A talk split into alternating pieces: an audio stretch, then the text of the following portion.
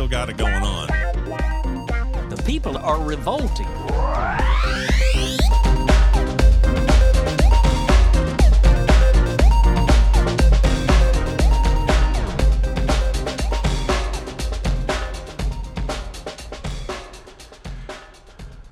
Welcome to People Are Revolting, a daily dose of disobedience.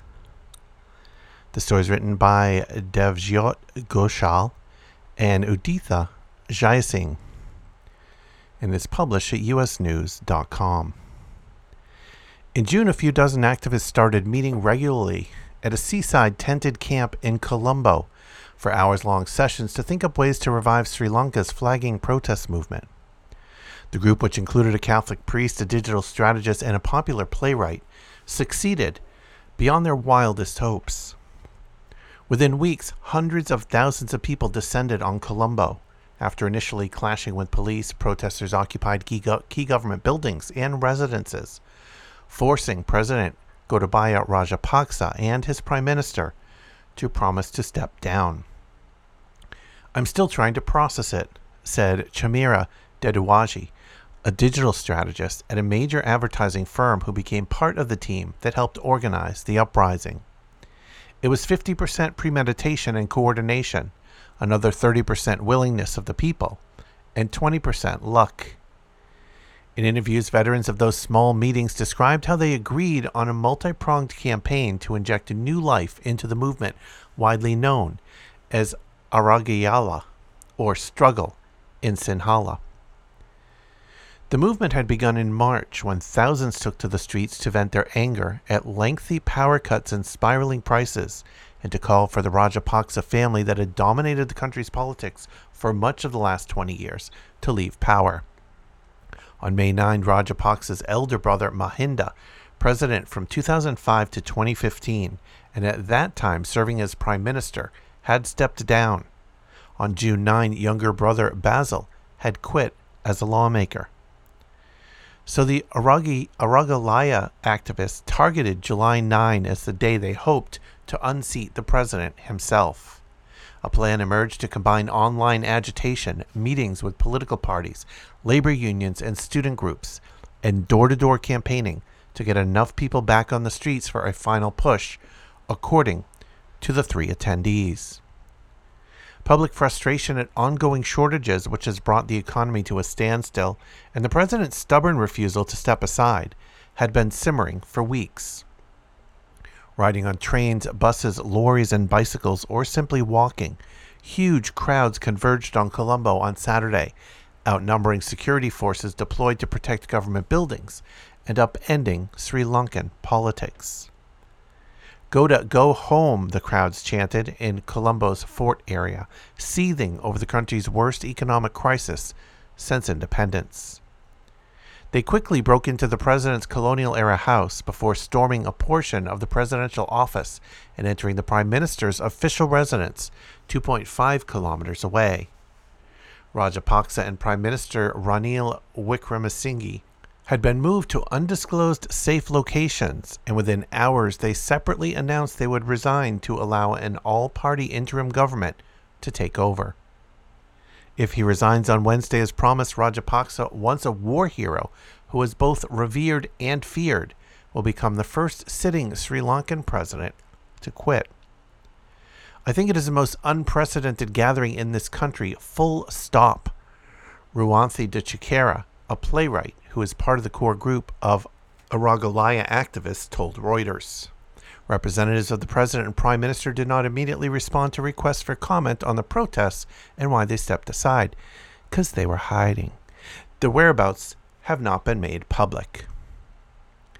Sri Lanka has around 5 million households and 8 million active Facebook accounts, making online outreach an extremely effective way to reach demonstrators, said Duduaji, the digital strategist. Quote, which means basically through Facebook, we can practically reach every corner of the country at no cost, Dedduwage told Reuters, sitting at a tent at Go Village, the main Colombo protest site that mockingly refers to the president. In early July, one of those who received the group's social media messages was Sathya Charith Amaratunge, a mar- marketing professional living in Moratuwa, some 20 kilometers from Colombo, who had taken part in an earlier anti government protest. The 35 year old took a poster he received via WhatsApp on July 2 that read, The country to Colombo, July 9 in Sinhala, and uploaded it to his personal Facebook page. That night, he began preparing a campaign that would eventually see tens of thousands of people join him on a march to Colombo.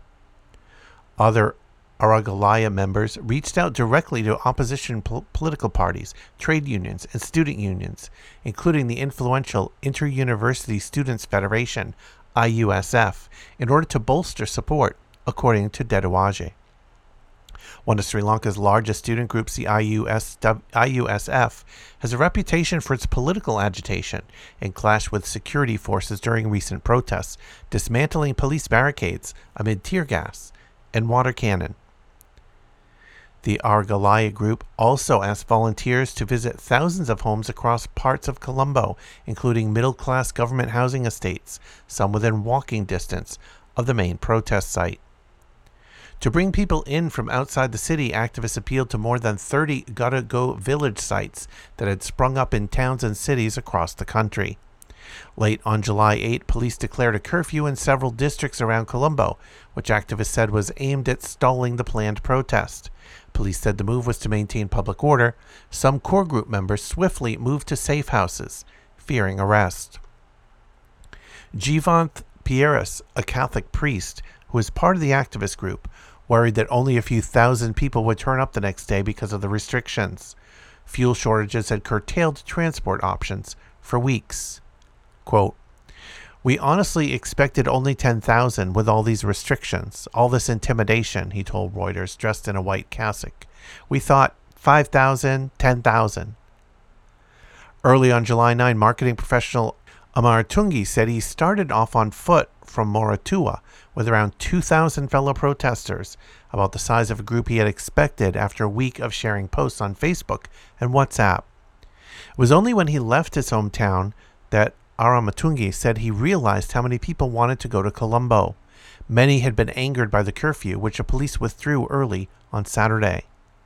In multiple Facebook live streams posted by Aramatungi on Saturday, several hundred people can be seen strolling down the main road to Colombo, some holding the national flag. By Amaratungi's estimate, tens of thousands eventually joined the march he was on and reached Colombo's fort area According to the police official who spoke on condition of anonymity, the crowd there swelled to at least 200,000 people. Members of the Aragalaya core group said several times the number took part as wave upon wave of people arrived in Colombo and marched towards the main protest site. Organizers had roughly calculated it would take around 10,000 people to overpower personnel guarding each of the four entry points to the president's house, Dedduwage said. In the early afternoon, after dismantling police barricades and commandeering water cannon, protesters took apart the tall gates guarding the president's house and overwhelmed a large deployment of security forces. By night, Rajapaksa and Wickremesinghe official residences were occupied by protesters who uprooted fences outside the presidential secretariat and took over a part of it. Wickremesinghe's personal residence was attacked and a section of it set alight. Within hours, the leaders were ready to go. Quote, there were so many elderly, teenagers, youth, women, recalled Peiris, the priest, who said he was part of clashes with police. People didn't want to give up and didn't want to withdraw and didn't need to. And in the end, those folks were successful. If you want to check out back episodes of People Are Revolting, just go to peoplearerevolting.com. Can also follow on Twitter at People Revolting. Keep revolting, and thanks for listening.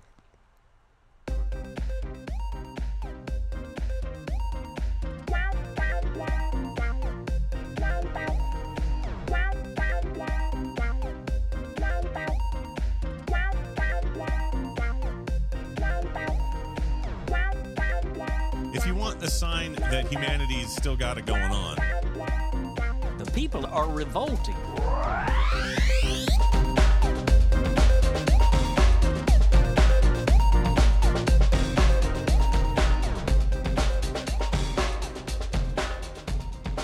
I think you just nailed it.